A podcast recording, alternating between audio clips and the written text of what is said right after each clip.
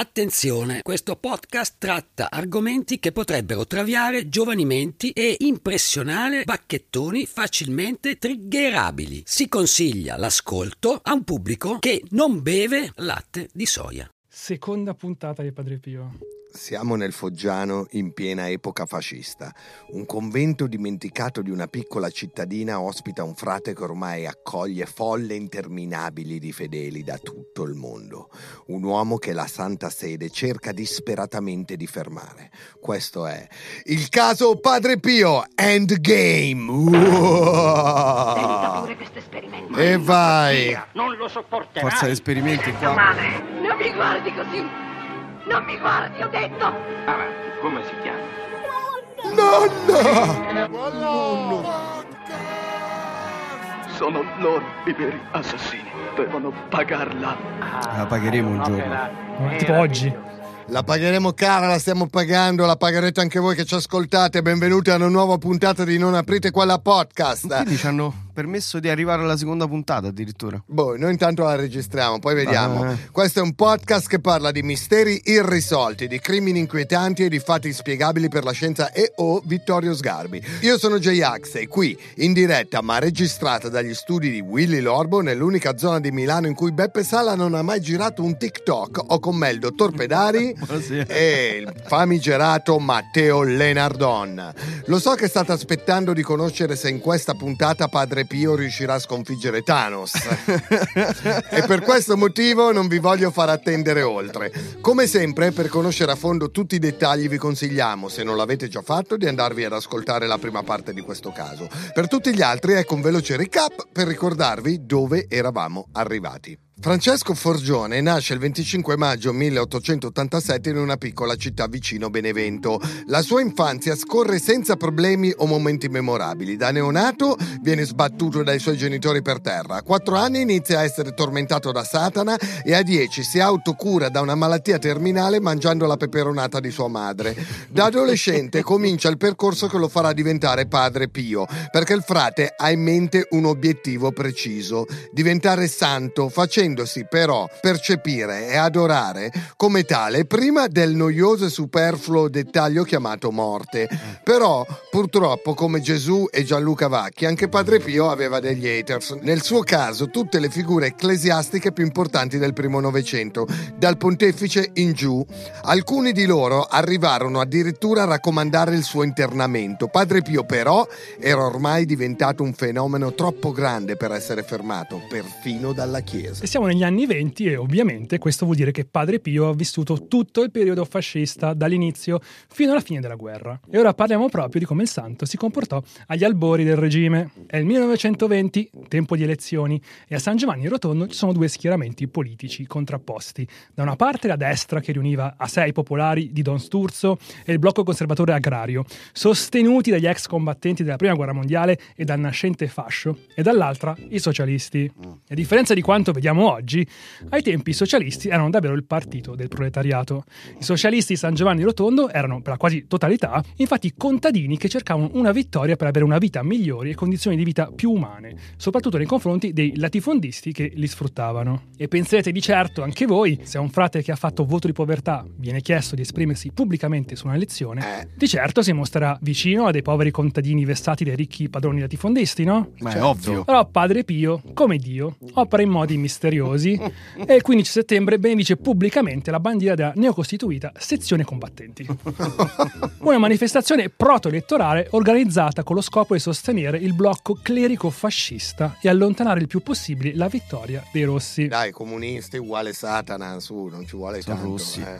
Sono Poco russi. meno di un mese dopo si andò a votare e vinsero i socialisti.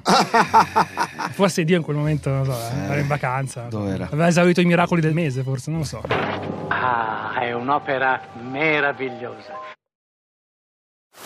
Now on Netflix, inspired by the unbelievable true story of a fake hitman, comes the new movie, Hitman, from Academy Award nominee Richard Linklater. At 96% certified fresh on Rotten Tomatoes, critics are calling Hitman a smart, sexy crime thriller with surprises at every turn.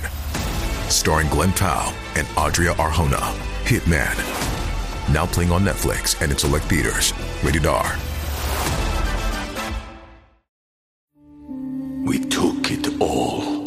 brought them to our land. An endless night, ember hot and icy cold. The rage of the earth. We made this curse. Carved it in the blood on our backs. We did not see. We could not, but she did. And in the end, What will I become? Senwa Saga. Hellblade 2. Play it now with Game Pass. Il 14 ottobre, giorno dell'insediamento dei socialisti, centinaia di persone si recano festanti verso il comune del paese. Non Padre Pio. Attorno a loro una miriade di umanità che sventola bandiere rosse celebrando un'inaspettata vittoria. Quanta umanità. Arrivati nella piazza del comune, proprio mentre dei rappresentanti si stavano dirigendo dentro il comune, si sentono scoppiare due bombe e i militari appostati sul palazzo del comune cominciano a sparare sulla folla. Il bilancio finale fu di 14 morti, oltre a un centinaio di feriti. Una delle stragi peggiori della storia d'Italia. Padre Pio? Non disse un cazzo, disse mai nulla.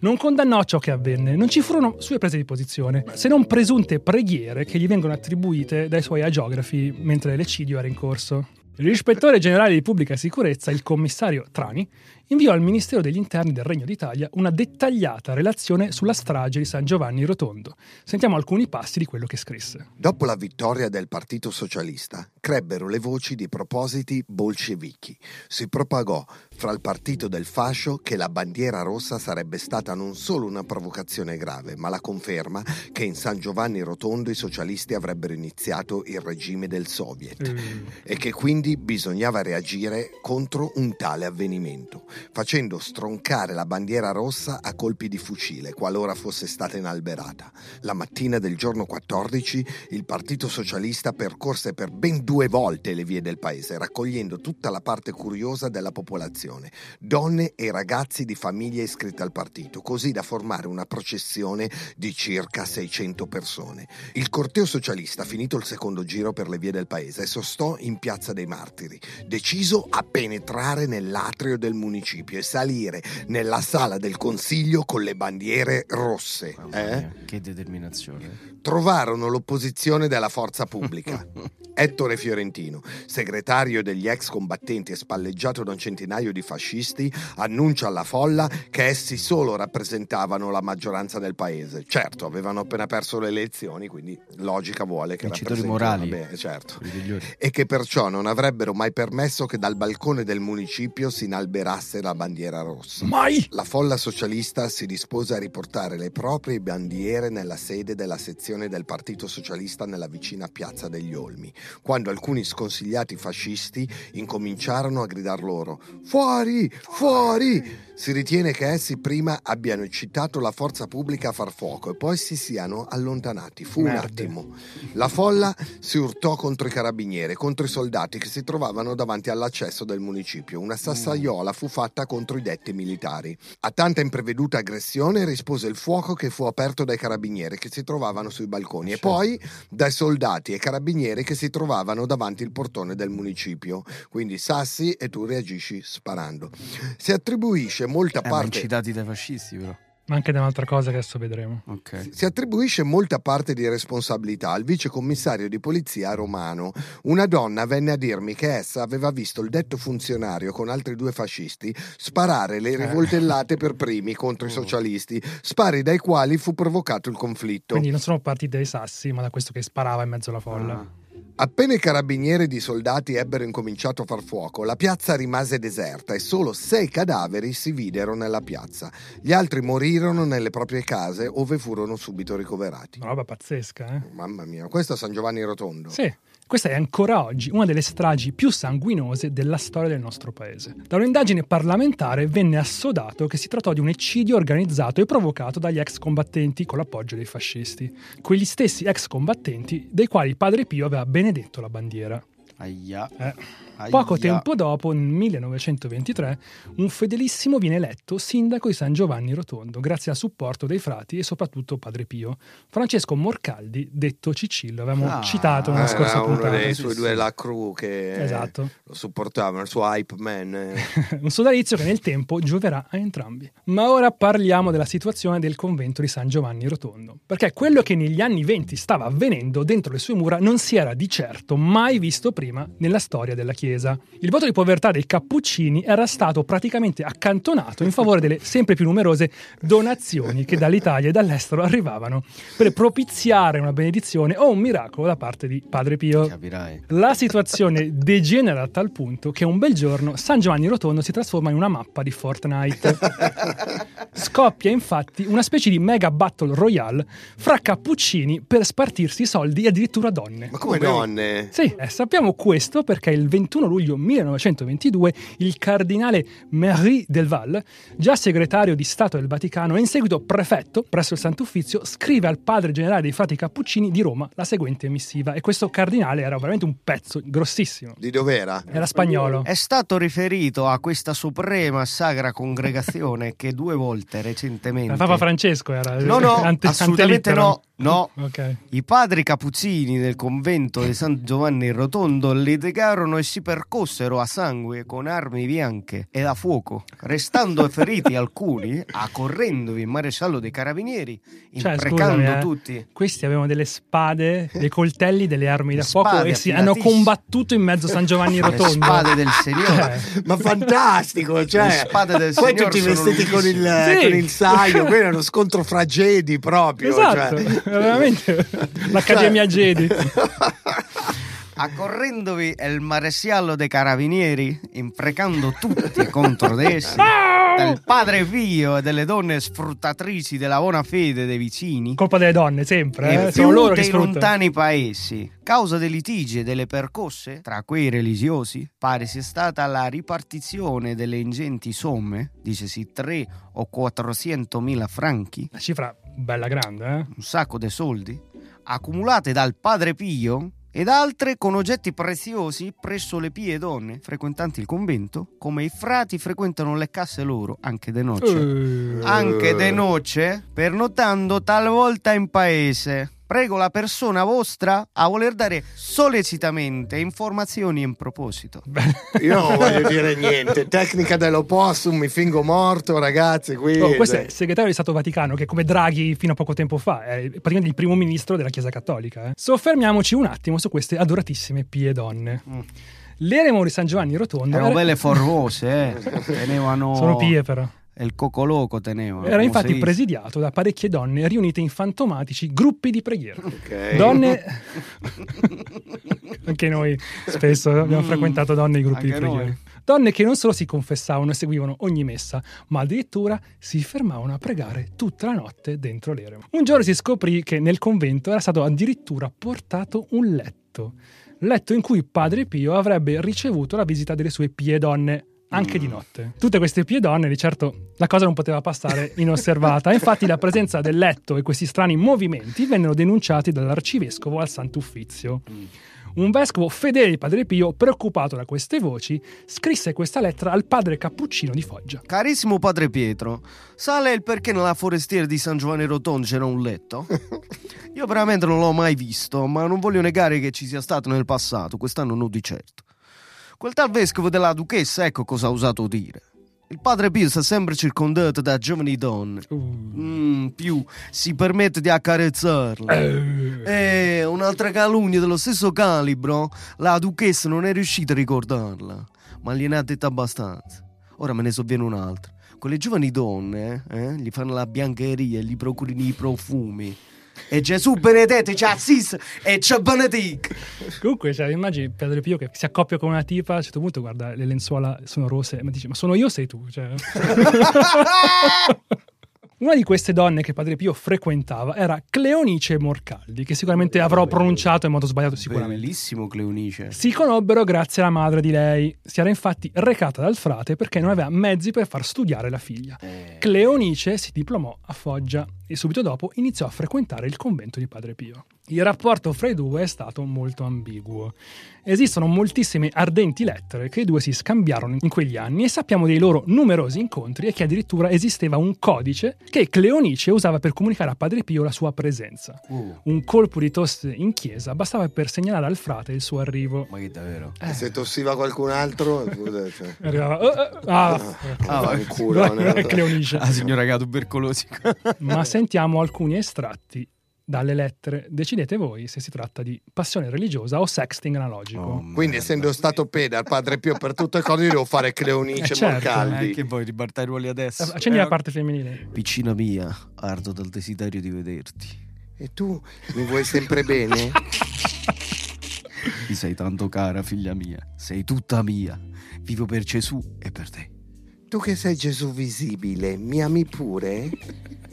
In tua presenza mi liquefò. In tua assenza mi brucio. Un ritornello di Coez. parla già di liquidi qui. Mia sempre più cara figliola, Gesù sia sempre tutto il tuo conforto e ti renda sempre più degna dei suoi divini amplessi. I Eh, divini amplessi comunque. Le tue lettere, nonché la tua fedeltà, mi sono di grande sollievo nella prova a cui siamo assoggettati. Capisci a me? Senti, piccina, il babbo arde dal desiderio di vederti. il babbo sarebbe lui. Eh sì, cioè, è lui alla babbo. fine finiscono sempre Daddy. tutti a farsi chiamare daddy, Daddy. papi. Cioè. Senti cosa ho pensato. Se riuscissi, ad esempio, a ottenere ancora la chiave e a venire inosservata su, sii pur certa che nessuno se ne accorgerà. E ti benedico io con sempre crescente affetto. Sempre crescente. Sempre più crescente. Mm, tu e Gesù siete due gigli. E tu, una rosa profumata. Sei sangue del nostro sangue. Ma perché mi sei così cara? Non ti allontanare dall'anima mia, mi sento sola. Assieme a Gesù sto in te, dalla cima dei capelli fino alla punta dei piedi. Lasciamo stare Gesù. per Ok, ragazzi, io vado a farmi una doccia adesso, vi prego. Cioè. Insieme Ma a per- Gesù. Perché io faccio puntate di sto podcast? Poi, figa, ho la disfunzione erettile per tipo due mesi dopo. Ma invece devi- questo, Devi car- questo carteggio è estremamente. Sì, ma fare sta roba con Pedar proprio mi sta. Lo so che non è la cosa Era peggio farla con me, ti assicuro. Mettiti nei miei panni. Comunque, questa è chiaramente passione religiosa. Chiaro. Come dicevamo prima, oltre a queste pie donne, in convento arrivava ormai un fiume di denaro. Padre Pio apriva le buste, prendeva il denaro incluso e lo girava al nipote Ettoruccio Masone, detto Farfallicchio. Mica c'hanno dei nomi da trapper questi qua, incredibili. Farfallicchio. Dopo Leon Found. Ormai, cioè. Farfallicchio trasferiva il tutto nella stanza dell'amministrazione in attesa del deposito in diverse banche di Foggia. A quanto pare, Farfallicchio veniva spesso fermato da numerosi frati prima di raggiungere l'amministrazione, cosa che spesso sfociava in una rissa per la spartizione del denaro. Ma che Madonna. cazzo sta a dire? Per cercare di arginare quello che stava accadendo a San Giovanni Rotondo, il Vaticano arriva a una decisione estrema. Nell'agosto del 1923 viene ordinato a Padre Pio di lasciare il convento pugliese per trasferirsi nell'Anconetano. Ma come? L'idea era di trafugarlo letteralmente di notte in gran segreto per evitare di dover spiegare la cosa alla città e ai suoi fedeli. Ci fu però una fuga di notizie e per fuga di notizie intendo che Padre Pio avvertì il suo sodale, il sindaco Ciccillo, e scoppiò una vera e propria rivolta Eh. popolare. Esatto. Venne diffuso un proclama sottoscritto da tutte le organizzazioni politiche e civili di San Giovanni Rotondo che diceva questo. Siamo tutti disposti a morire affinché l'amato padre resti per sempre fra noi. In caso contrario, siamo pronti a trucidarlo perché le sue amate spoglie restino in paese. Cioè, avevano un rapporto tossico con Padre Pio questo. O è nostro o non sarà, O lo di, nessun, ammazziamo. o non sarà di nessun altro. Forse Padre così. Pio sarebbe stato d'accordo, eh. io avrei comunque chiesto la sua opinione. Abbiamo anche una descrizione di come rispose la popolazione al trasferimento proveniente da Luigi Peroni, un biografo di Padre Pio. Picchetti di fedelissimi armati di asce, bastoni e anche di fucili si alternarono di giorno e di notte sulle strade del convento e attorno ad esso. La rivolta dei Simpson con le torce. Si stabiliscono posti di blocco per le auto, si scavano trincee. Trincea San Giovanni. Rotondo. Si ergono barricate nei sentieri che costituiscono passaggi obbligati. La cappellina di San Francesco sulla via del convento e la casupola del campo, ove si affaccia dalla finestrella della cella del padre, vengono trasformate in depositi di armi.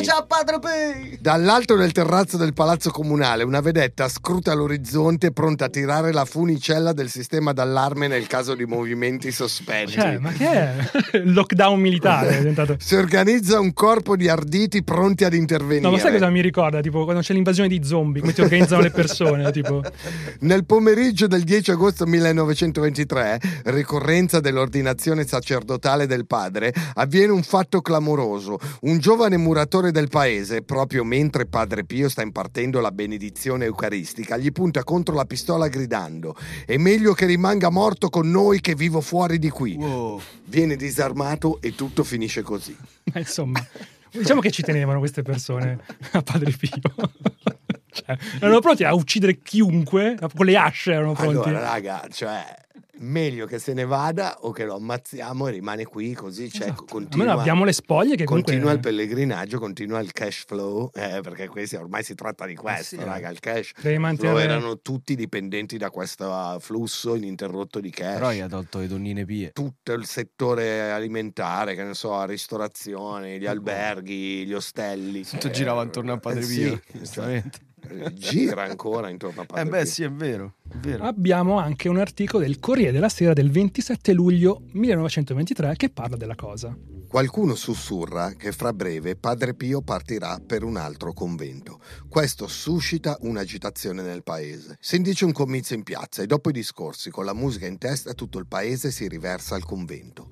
Padre Pio, che a San Giovanni Rotondo è uscito per benedire la bandiera dell'Associazione dei Combattenti e che non è mai stato visto alla finestra, è costretto ad affacciarsi.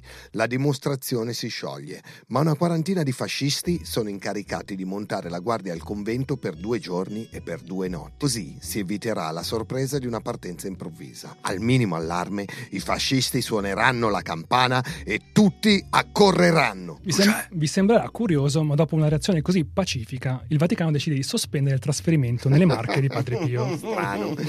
Dai, li hanno convinti Con le discorsi- buone, come sempre, no? Li hanno convinti con i fascisti, come si usa sempre in Italia. Un po' come quando a Milano dicono che stanno per aggiungere nuove licenze per i taxi. Esatto così. Poco tempo dopo, nel 1925, Padre Pio è costretto a operarsi. L'ernia gli dà troppo fastidio e dovrà così essere asportata. Scusa, ma ricorre alla medicina laica così? Non poteva, cioè con tutti i miracoli, non poteva far sparire l'ernia. Posizione Esatto, delle questa- mani. no? Ma non voleva flexare troppo. non voleva disturbare, Non voleva cioè. fare troppo lo sbruffone. Ok. Vabbè, dai, diamogli il Di usare contentino a responsabilmente sta i scienza. poteri, eh, esatto, non vale farlo su se stessi. Dai, non è giusto. Ok. L'operazione viene eseguita da un chirurgo adepto di Padre Pio, il dottor Festa. Sotto i ferri, Padre Pio rifiuta in ogni modo qualsiasi tipo di anestesia o antidolorifico, Mm. per parole sue, Per la conversione dei poveri peccatori. ma anche e soprattutto per impedire al Festa di visitare le stigmate. Eh, a paraculo. Così, così Padre Pio affronta l'operazione senza anestetico, urlando Non per ne posso più!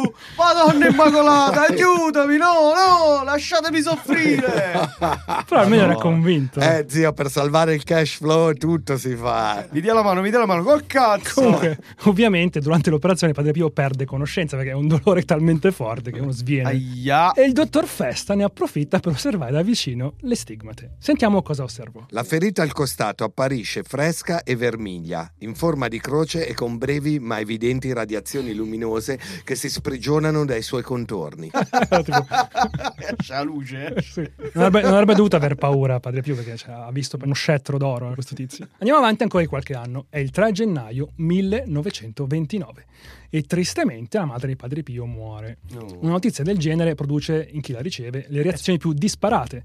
C'è chi si chiude in se stesso, chi vuole celebrare la vita del genitore appena scomparso, Padre Pio preferisce smitragliare una serie di miracoli. Secondo i racconti dell'epoca, fece rinascere un ateo sul letto di morte che ovviamente subito dopo si convertì, ma soprattutto manifestò il cosiddetto miracolo dei bruchi. Una massa compatta di piccoli animali avanza verso l'alta sono- montagna sono- proveniente da valle. Sono i bundabashi. Eh già, eh già. un po' di albano anche. È un'orda devastatrice che come una lunga striscia di fuoco viene avanti inesorabilmente, distruggendo la vegetazione, le erbe e perfino la corteccia degli alberi. E bruchi c'erano. Niente è valso farli arrestare nel loro avanzare divoratore. Una mattina giungono ai bordi del sentiero che conduce dal paese al convento. Le piante dei mandorli ed olivi, unica ricchezza della riarsa scogliera, No. sono attaccati dalle voracissime larve. Maledette larve. I Gli fiori no. bianchi e rosa dei mandorleti sono in breve attaccati e divorati. Dalla finestrella del convento, il guardiano e Padre Pio, con qualche altro, commentano l'avvenimento disastroso. Ad un tratto, una persona avvisa che l'esercito di Bruchi ha sopravanzato il muricciolo dell'orto e marcia entro di esso. Ecco, vedi, perché cioè, tutti sti ecologisti non si la pigliano coi bruchi? Cioè, fa molti più danni del Jova Beach Festival. Cioè, questi. Allora, uccidete sti cazzo di bruchi e non rompete i coglioni a chi vuole fare i concerti. Il guardiano allora chiese a Padre Pio. Padre superiore, vogliamo mandare una maledizione in piena regola? E Padre Pio con gioia rispose: Non ho nulla in contrario. Ormai drunk with power, cioè ubriaco di potere. Aveva la porticina. Sta passando dalla parte oscura, eh, questo Jedi. A chi devo maledire oggi? Con questi bruchi che hanno tipo alti 15 metri, hanno tipo dei draghi. Ma continuiamo con la storia. In breve, indossata la cotta e la stola, Padre Pio inizia la recita del rituale, a voce spiegata. Poi, riempendo l'aspersorio, sparge, con un grande segno di croce, l'acqua santa in direzione delle brutte bestiole. Il giorno seguente, i bruchi sono scomparsi, ma tutto intorno gli alberi sono senza fiori. Difatti, dice un cronista presente all'avvenimento, non vi furono più fiori quell'anno sugli alberi, ma si ebbe il miglior raccolto che si fosse mai visto in paese. Hai capito? Un paio di anni dopo, nell'aprile del 1931, arriva un nuovo frate guardiano proveniente da Milano al convento di Padre Pio. L'arrivo del frate milanese viene accolto con gioia. La notizia si diffonde immediatamente a San Giovanni Rotondo e in tutti i paesi limitrofi e la popolazione letteralmente scende in strada pronta alla guerra. Sentiamo il racconto di quello che avvenne. Una folla inferocita, armata di forconi, bastone, accette, salì dall'eremo e prese d'assedio il convento al grido di fuori lo straniero, lo faremo a pezzi. Era solo milanese, che straniero. Alcuni manifestanti sradicarono un palo della luce e a colpi di ariete scardinarono il portone del I convento. milanesi sono sempre stati sul cazzo a tutti, c'è niente da fare. Adesso non lo fanno più così, ma gli vendono a 15 euro una bottiglietta d'acqua. Comunque, là. accorsero i carabinieri e insieme a loro il podestà. Il podestà tribuno riuscì ad ammansire la folla inferocita e a rimuovere l'assedio con la promessa che l'intruso se ne sarebbe andato entro poche ore. Torna da Milano. Stronzo. Il nuovo frate guardiano lasciò nottetempo l'eremo sotto gli occhi di coloro che, numerosi, erano rimasti al convento per accertarsi direttamente del suo allontanamento. Cioè, sono rimasti lì finché non si è dato via. Capirete che a questo punto il Vaticano era seriamente preoccupato di quello che stava accadendo nella cittadina pugliese. Cioè, Cioè, la quindicesima che- volta di Mica, preoccupati. pensa che il grattacapo era San Giovanni No, è che non sapevano co- cosa cazzo fare. E come facciamo? Andiamo lì e ci bruciano proprio sulla via del monastero. Sì, Cioè, scendono con le accette, si sradicano i pali della luce. cioè. San Giovanni Rotondo era diventata una specie di zona franca, in cui la legge dello Stato e pure quella della Chiesa avevano cessato di esistere. Il 23 maggio 1931 il Santo Uffizio decide per la sospensione a divinis, ovvero di privare Padre Pio di tutte le facoltà religiose, fatta eccezione per la possibilità di celebrare messa, ma solo ed esclusivamente in privato, senza la partecipazione di alcuno. Che hanno fatto? Gli hanno tolto anche i poteri. Non poteva più fare la messa in pubblico, poteva farla solo in privato da- a se stesso e basta. Cioè, succede solo se praticamente ti scomunicano, o quasi, non è proprio una Ah, ah, scomunica, ah, però siamo molto vicini. Ah, scomunica, poi andavano a il No, Vaticano. tipo. andavano con le lance. è un modo per rendere civile uno che è un frate, un sacerdote, un prete, cioè ti tolgono appunto le tue funzioni da, da religioso. Mhm. Ma come dicevamo nello scorso episodio, Padre Pio poteva contare su due fedelissimi, Cicillo il sindaco ed Emanuele Brunatto. Per lo storico Sergio Luzzato, uno dei più importanti e rispettati in Italia, è proprio quest'ultimo a essere uno dei personaggi cardine del mito di Padre Pio. E non a caso, il suo nome è quasi sempre omesso da tutte le biografie ufficiali del frate, casualmente. No, lui non può continuare a fare sempre quello che vuole. È lui che pubblica una delle prime agiografie pubblicata da una casa editrice fascista, ovviamente, su Padre Pio. Ed è sempre lui che coinvolge l'intelligenza fascista nella diffusione del mito di Padre Pio fra il popolo. Così, quando Padre Pio finisce ostracizzato dal Vaticano, mette su la cosiddetta Operazione Candelabri insieme a Cicillo, ovvero quello che oggi chiameremmo un vero e proprio dossieraggio. A quanto pare sarebbe stato stampato un intero libro dedicato a scandali veri o presunti fra gli alti prelati del Vaticano, intitolato Gli Anticristo nella Chiesa di Cristo. E le gerarchie ecclesiastiche sapevano che Brunatto non fotteva in giro. Didn't fuck around. perché a molti di loro poco dopo sarebbero arrivate lettere lettere con anteprime mirate di quello che sarebbe stato pubblicato e reso pubblico nel caso in cui Padre Pio non fosse stato reintegrato. E magicamente, e per magicamente intendo si cacarono tutti in mano, la sospensione viene ritirata. Oh. Le copie del libro dossier vengono prima rinchiuse nelle cantine di un edificio di Losanna in Svizzera e quindi apparentemente distrutte. Io vorrei una copia, sarebbe interessante Mamma una mia, copia. quanto pagherei. Darei un tuo rene per averne una copia. Il 14 luglio 1933, la Suprema Sacra Congregazione del Santo Uffizio invia una lettera al ministro generale dei Cappuccini che recita: Tenuta presente la celebrazione dell'anno santo straordinario della Redenzione, accorda al padre Pio da Pietralcina di celebrare la Santa Messa nella chiesa del convento e di autorizzarlo altresì ad ascoltare le sacramentali confessioni dei religiosi fuori dalla chiesa. In pratica tolgono la sospensione a Divinis e torna tutto come prima. Lo stesso Papa Pio XI dichiarò che È la prima volta nella storia della chiesa che il Santo Uffizio fa marcia indietro sui suoi decreti. nessuno poteva fottere queste persone. Oh, io comunque sto diventando un devoto di Padre Pio, eh, per i motivi sbagliati, ma mi sta super simpatico in questo momento. Tipo Walter White farebbe queste mosse. La Chiesa, insomma, come poche volte è successo nella sua storia, risultava impotente nei confronti di un singolo uomo. Per capire quanto ormai Padre Pio fosse diventato un vero e proprio fenomeno, leggiamo questo articolo scritto da Attilio Frescura e pubblicato sulla stampa il 21 agosto 1931. La voce dei grandi miracoli operati da Padre Pio da Pietralcina era corsa per tutto il mondo e si diceva che vi si recassero in incognito anche dei personaggi illustri e fra gli altri il re di Spagna. Eh, madonna. Il re di Spagna andava sempre dappertutto, figa, non stava mai in Spagna, il re No. di Spagna ovunque. I segni della santità erano evidenti. Ogni volta che Padre Pio diceva messa, si spandeva per la chiesa un acuto odore di gigli. Eh, questa cosa io l'ho sempre sentita di Padre Pio. Che... Vabbè, spruzzi come adesso con il deodorante qua che ho messo in studio, giri il bastoncino e si sente l'odore di giglio. Il frate aveva le stimmate alle mani, ai piedi e al costato. Miracoli poi innumerevoli, cioè neanche sto lì a elencarli. Non nascondo che un po' di trepidazione ce l'avevo perché coi santi non avevo mai scherzato, a differenza nostra. Dallo stato di grazia in cui mi ero messo mi tolse poi decisamente il santo stesso. Mio Dio, non avrei preteso davvero che un santo fosse un bell'uomo come si dipinge o scolpisce, o un parlatore che tradisse l'accento dialettale per modo da farmi immaginare il paradiso, per esempio, popolato di siculi o di veneti. Poi, quel fraticello dall'aspetto contadinesco, dagli occhi allucinati che mi parlava di fede, anzi di fedo, l'incanto, aveva dei problemi di pronuncia. l'incanto era rotto. Ma tu ce l'hai la fedo. Per umiliarmi e per ritrovare lo stato di grazia non domandai nemmeno ciò che tutti i visitatori domandavano, e cioè di vedere le stimmate alle mani che aveva a metà coperte dai guanti di lana. Siccome mi avevano detto che odorava di giglio, discretamente annusai. Niente. Odor di sagrestia meridionale e null'altro. No, adesso la sagrestia meridionale c'è anche del razzismo proprio. in Infatti, questo- inutile dire che l'autore del pezzo, Attilio Frescura, diventò poi direttore del resto del Carlino. Eh, lo vedi che, lo si- vedi si che vede- il talento si ti porta vede. nei posti, lo vedi? Il resto Oh. del Carlino forever. Oh. Andiamo avanti di qualche anno fino allo scoppio della seconda guerra mondiale. Perché nonostante il Santissimo Pio non abbia mai speso una singola parola contro la dittatura di Mussolini o la soluzione finale di Hitler, ha comunque partecipato al conflitto a modo suo, ovviamente. Spoiler, dei miracoli ci sono stati. Oh, dai, fammi, fammi sentire.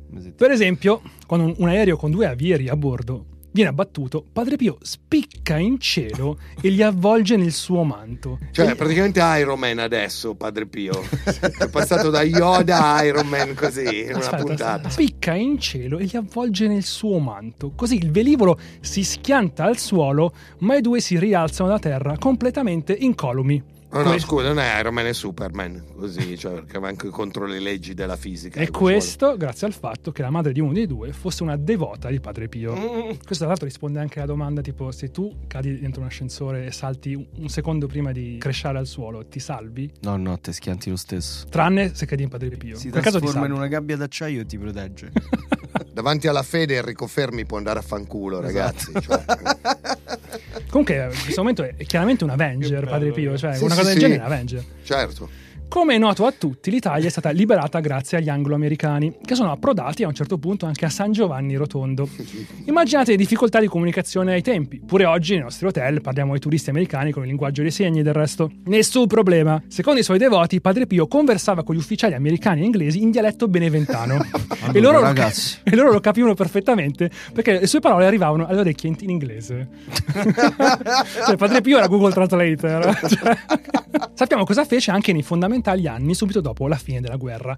Perché Padre Pio, oltre a Satana, cercava di sconfiggere anche i comunisti e i socialisti. Vabbè, sono sinonimi, dai. Grazie sempre ai suoi devoti, siamo a conoscenza di diversi episodi accaduti durante le cruciali elezioni del 48. Nel corso di una manifestazione comunista avvenne questo. Nel corso di una manifestazione della sinistra, un dimostrante a bordo di un camion gridò verso il convento: Abbasso Padre Pio!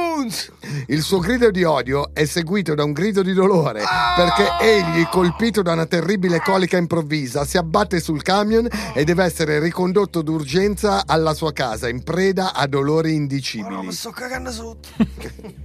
E accadde pure questo. Il giorno delle elezioni, mentre padre Pio si recava al seggio per votare, una donna gli gridò un insulto irripetibile. Ah, adesso va pure a votare kill pezzo. La poveretta può fare un solo passo perché inciampa, cade e si Aiuto. rompe un femore.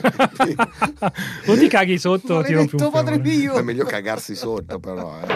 Ah, è un'opera meravigliosa. We took it all. We brought them to our land.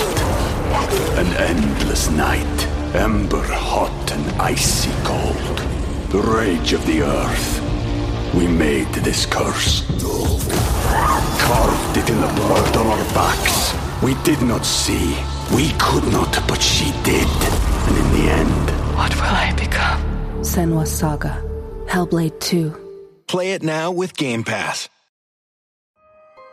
Ma parliamo di uno degli aspetti più interessanti della vita di Padre Pio, la costruzione dell'immenso ospedale che porta il suo nome a San Giovanni Vero, Rotondo. vero. Perché all'inizio degli anni 30 il frate decide che sarà questo ospedale a rappresentare la sua grande opera terrena. Beh, però vedi, dai, che è anche un eroe positivo, nonostante Ma tutto. sì, ma certo. Io sono, cioè, siamo tutti pro Padre Pio noi. Siamo- cioè, come, come fai a non essere fan dopo tutte queste cose? Cioè, Io sono fan. Ma minchia, cioè, ma anch'io 100%. minchia, ti rompe il femore se mi rompi i coglioni, io vorrei, vorrei avere i suoi poteri.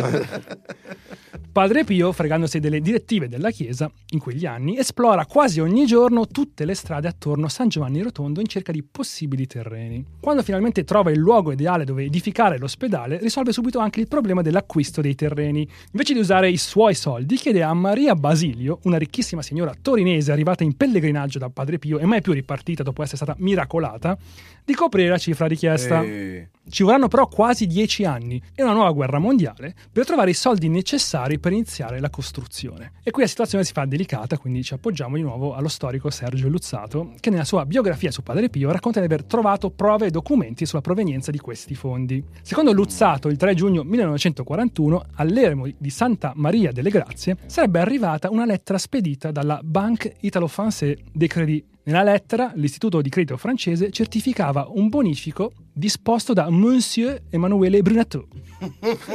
esatto, ancora lui, quello del dossier antiecclesiastico, residente dal 146 di Haussmann, Parigi. Parliamo di un bonifico di 3 milioni e mezzo di franchi messi a disposizione dal comitato di costruzione dell'ospedale San Giovanni Rotondo. E io ho fatto una conversione e 3 milioni e mezzo di franchi nel 41 equivalgono a 126 milioni e 220 mila euro di oggi. Boh. Cosa? 126 milioni e 220 mila euro di oggi. Come è stato possibile per Brunatto bonificare una cifra del genere nel bel mezzo di una guerra mondiale? Per Luzzato è stato semplice. Brunatto avrebbe prima lavorato come spia del regime fascista in suolo francese e poi come collaborazionista dei nazisti durante l'occupazione tedesca in Francia. Ma no. Secondo Luzzato, la realtà storica sarebbe che Il benemerito ospedale del frate con le stimmate affonda i propri natali finanziari letteralmente nell'alcol con cui il collaborazionista Brunatto innaffiò i banchetti parigini di una Wehrmacht trionfante. Oh. Brunatto fu condannato a morte in contumacia nel 48 dal Tribunale di Parigi. Pendevano sul suo capo accuse come la collaborazione col nemico e la cospirazione contro lo Stato francese. La sentenza fu miracolosamente annullata nel 51 e sostituita con una condanna a 5 anni con la condizionale. Che dalla, Cioè, dalla pena di morte dalla condanna a morte a 5 anni. Con la condizionale. Cioè, È un miracolo, è un miracolo. Non finì comunque molto bene per Brunatto. Il 10 febbraio del 65 venne infatti ritrovato morto nella sua abitazione di Roma in via nazionale 243. La sospetta causa di morte? Avvelenamento con la stricnina. cioè, Breaking Bad proprio. Il suo archivio così pericoloso? Scomparso. Ricordate, l'archivio suo faceva paura a tutti, casualmente è scomparso. Ma torniamo all'ospedale. A lavori ormai in fase avanzata, padre Carmelo da Sessano si rivolge dubbioso a padre Pio così. Caro padre, ma non ritiene che la casa sollievo della sofferenza sia troppo lussuosa? Padre Pio, senza far passare nemmeno un respiro, subito replica con... Troppo lussuosa. Ma se fosse stato possibile l'avrei fatta ad oro. Ehi. Perché il malato è Gesù e tutto è poco quello che si fa per il Signore. Il 5 maggio del 56, alla presenza di celebrità, massime cariche dello Stato, alti prelati e una folla oceanica di devoti, Padre Pio fa l'unboxing dell'ospedale monumento Casa Sollievo della Sofferenza e subito fa capire come dovrà essere mantenuto. Quest'opera che voi oggi vedete è all'inizio della sua vita. Ma per poter crescere e diventare adulta, questa creatura avrà bisogno di alimentarsi. E perciò essa si raccomanda ancora alla vostra generosità. Cacciate i soldi. cha-ching. Poi annuncia alzando la voce. In ogni pietra di questa costruzione c'è il mio sangue. A questo punto qualcuno si accorge di un piccolo dettaglio. Padre Pio sarebbe in teoria un frate cappuccino che ha fatto voto di povertà, ma gestisce un patrimonio fra immobili e denaro che oggi apparterrebbe al conto di un CEO di Silicon Valley. Vengono quindi consultati economisti ed avvocati. Qualcuno propone la fondazione di una società anonima all'estero, tipo quelli che oggi hanno la sede alle Cayman, ma viene presto accantonata per il terrore di un possibile scandalo. Alla fine Padre Pio mette da parte i civili e rivolge direttamente una supplica al Santo Padre. E qui abbiamo un nuovo miracolo. Il 4 aprile del 57, Monsignor Angelo Dell'Acqua, sostituto della Segreteria di Stato di Sua Santità, annuncia Il Santo Padre si è benignamente compiaciuto di accordare i favori implorati. Quindi, grazie, parole dei frati, la divina provvidenza e alla concessione pontificia, il voto di povertà di Padre Pio non verrà mai messo a repentaglio durante il trasferimento di tutti i beni da una scatola societaria a un'altra. L'ospedale di Padre Pio diventa subito un caso mediatico internazionale, così tante persone cercano di curarsi a San Giovanni Rotondo che diventò miracoloso anche solo riuscire a farsi ricoverare lì. Tutto sembra filare liscio, ma è solo una serenità omeopatica. Viene fuori che gran parte dei 125 frati cappuccini possedeva un'automobile, che molti di loro avevano avviato innumerevoli e pericolose operazioni immobiliari nel Foggiano e che, ancora una volta, gruppi di devote stazionavano all'interno del convento anche di notte. Che sappiamo essere il momento migliore per pregare. Cioè, quante volte, tipo all'una e mezza, abbiamo chiamato una tipa, ehi, vuoi venire a pregare a casa mia? Mm, mm, mm, mm. Le piedonne. Emoji delle gocce, emoji delle gocce. lanzane. mani, mani giunte, Esatto. mani giunte. Queste cose che ho appena citato non si sposano esattamente con lo stile di vita di San Francesco d'Assisi. Il modo in cui alcune di queste cose vennero scoperte ha dell'incredibile. La Santa Sede installò in gran segreto delle vere e proprie microspie in grado di registrare video dentro il convento per cercare di scoprire di più su queste donne. Quando Papa Giovanni XXIII venne messo al corrente del loro contenuto, scrisse un passaggio durissimo sul suo diario privato. L'accaduto, cioè la scoperta per mezzo di filmine dei suoi rapporti intimi e scorretti con le femmine che costituiscono la sua guardia pretoriana sin qui infrangibile intorno alla sua persona, fa pensare ad un vastissimo disastro di anime, diabolicamente preparato a discredito della Santa Chiesa nel mondo e qui in Italia specialmente. Nella calma del mio spirito, io umilmente persisto a ritenere che il Signore faccia del bene anche attraverso il male e dall'immenso inganno verrà un insegnamento a chiarezza e a salute di molti. Motivo di tranquillità spirituale per me e grazia e prestigio inestimabile è il sentirmi personalmente puro da questa contaminazione che da ben 40 anni circa ha intaccato centinaia di migliaia di anime stupidite e coinvolte in proporzioni inverosimili. Insomma, Giovanni XXIII era veramente. stimava tantissimo Padre Pio. Wow. Comunque è bello pensare che in Vaticano esista un revenge porn di Padre Pio. Cioè, qualcuno, cioè, qualcuno, È vero, è vero. qualcuno ce l'ha, eh, non lo so. Avete presente quando i rincoglioniti americani hanno organizzato sta cosa che volevano correre dentro l'area 51, no? Sì, sì, sì. Cioè, come si, come si chiama? Rushing area 51, vabbè. sì, cioè, andrebbe fatto troppo con gli archivi vaticani. ragazzi. Padre Pio scopre dell'esistenza del dossier del Monsignor Maccari, in cui vengono narrati i fatti che abbiamo appena sentito. E, terrorizzato da possibili nuovi decreti restrittivi, inizia la sua opera di paraculamento della Santa Sede. Insomma, sappiamo che le vie del Signore sono infinite, ma se sono lastricate d'oro si percorrono più facilmente.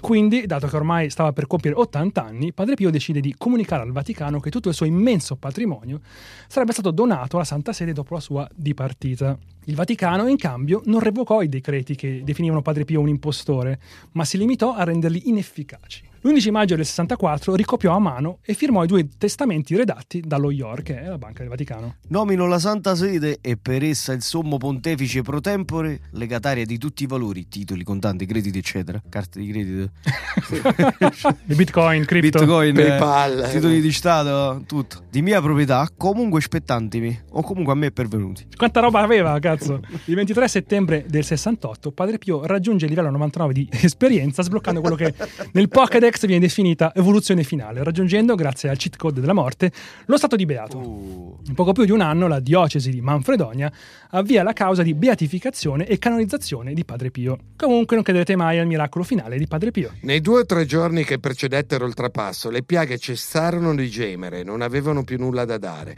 I loro lembi si riavvicinarono, si rimarginarono, diventarono impercettibili. Pensate. Esatto, la notte che morì le stigmate non c'erano più, anche se nei quattro giorni successivi di esposizione del corpo furono usate calze e guanti per coprire mani e piedi e non mostrare così ai devoti la loro assenza. Perché? Bah.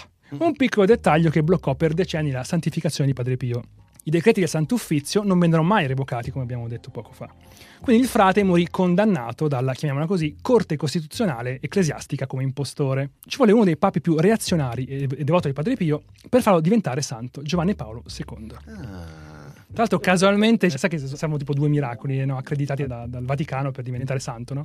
E il secondo miracolo casualmente è avvenuto a un bambino. E i genitori di questo bambino sono tipo due dottori che lavorano nell'ospedale di Padre Pio. È solo un caso, eh? cioè non pensiamo male, per favore. Per concludere la storia di Padre Pio vorrei citare una frase che Émile Zola scrisse dopo aver visitato Lourdes. Vedo molti bastoni, molte stampelle, ma non vedo nessuna nuova gamba. Tutti questi miracoli sono casualmente spiegabili in ah sì, Emile certo. Zola e le sue punchline, eh. Cosa pensate della storia di Padre Pio? Beh, io credo comunque che quando si scontrano eh, esponenti della stessa religione, no? più, più in alto sono nella gerarchia, più divertente è. Cioè, è come è successo poi con i frati Bernardini, mi sembra, no? che per un periodo si sono combattuti con la Chiesa, cioè è comunque fantastico. Eh, infatti è come uno scontro, prima non c'erano gli Avengers, non potevi no, vedere lo scontro fra i villain e i supereroi, cioè vedevi le persone con superpoteri di allora che erano, erano questi, e quindi si scontravano ed era, Vabbè, ed era il, un- cine, il un'intera cinecomics città. di allora. Un'intera città completamente a disposizione di Padre Pio. Vabbè, zio, che questa intera era- città ha visto un flusso di cash inarrestabile grazie a Padre Infatti, Pio. a me, sembra, a me sembra infatti che il Vaticano abbia tenuto a distanza anche con un certo disgusto Padre Pio finché poi si sono accorti insomma che Ah, però fino alle Ma troppi... non è che al Vaticano i soldi hanno sempre fatto schifo. No, vabbè, eh, cioè, comunque eh.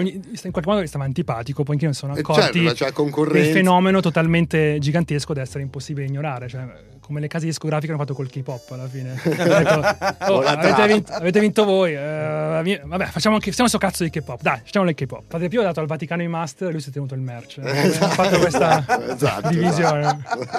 Abbiamo un bonus finale. Cioè, praticamente questo, questo mio amico, che è king proprio della stand-up comedy italiana, è di Barletta lui, e mi ha raccontato una sera che un suo bisnonno Mhm. ci ha avuto un alterco con Padre Pio. Questa è la testimonianza audio. Praticamente una sorella del mio bisnonno, grande devota di Padre Pio, negli anni 50, quando Padre Pio faceva le, le confessioni con prenotazione, Prenotazione. riesce a prenotarsi per farsi confessare e si fa accompagnare dal mio bisnonno. Lei va a confessarsi, esce dal confessionale sconvolta e cerca di spingere con la forza il mio bisnonno vai. al confessionale dicendo no, tu devi conoscere quest'uomo incredibile, quest'uomo ha una personalità è un po' rotto di coglioni, il mio bisnonno entra. E qui la leggenda vuole che Padre Pio abbia chiesto al mio bisnonno qual è il tuo peccato più grande, al che lui si sarebbe afferrato l'uccello urlandogli Cus! Reazione di Padre Pio è stata un pugno in faccia al bisnonno. Ci sta, con racconti nostri ci sta. eh. scattata questa maxi rissa tra questo prete e questo marinaio dove il mio bisnonno ha preso mazzate alla ciocata dall'inizio alla fine e ne è uscito proprio male, male, male.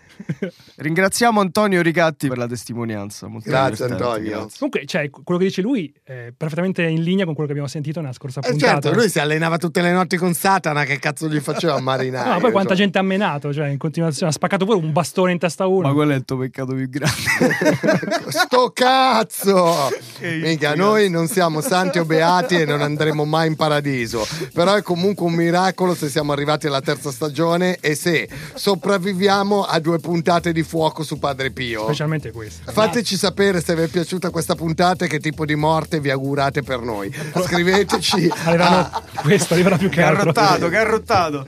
scriveteci a non aprite quella podcast a gmail.com e seguiteci su Instagram iscrivendovi a non aprite quella podcast.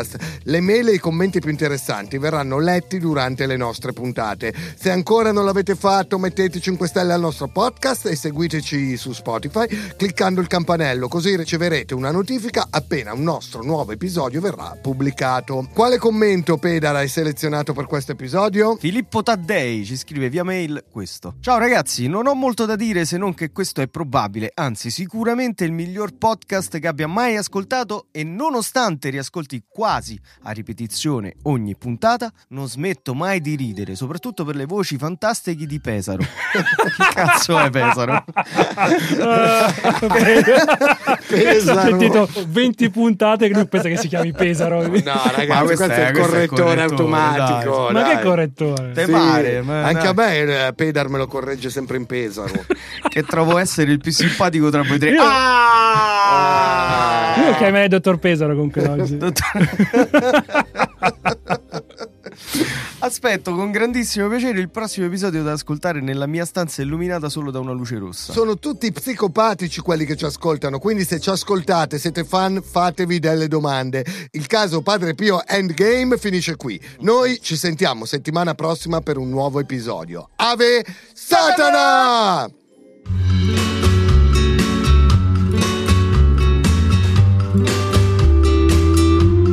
Non aprite quella podcast è una produzione Spotify Studios in collaborazione con Willy Lorbo, scritto da Matteo Lenardon. Produttori esecutivi Alessandro Aleotti e Jacopo Penzo, fonico Marco Zangirolami, online producer Alberto Marin, assistente di produzione Alberto Turbofiocco Carrato. Ascolta il wrap up della puntata di Pedar su Instagram all'indirizzo non aprite quella podcast.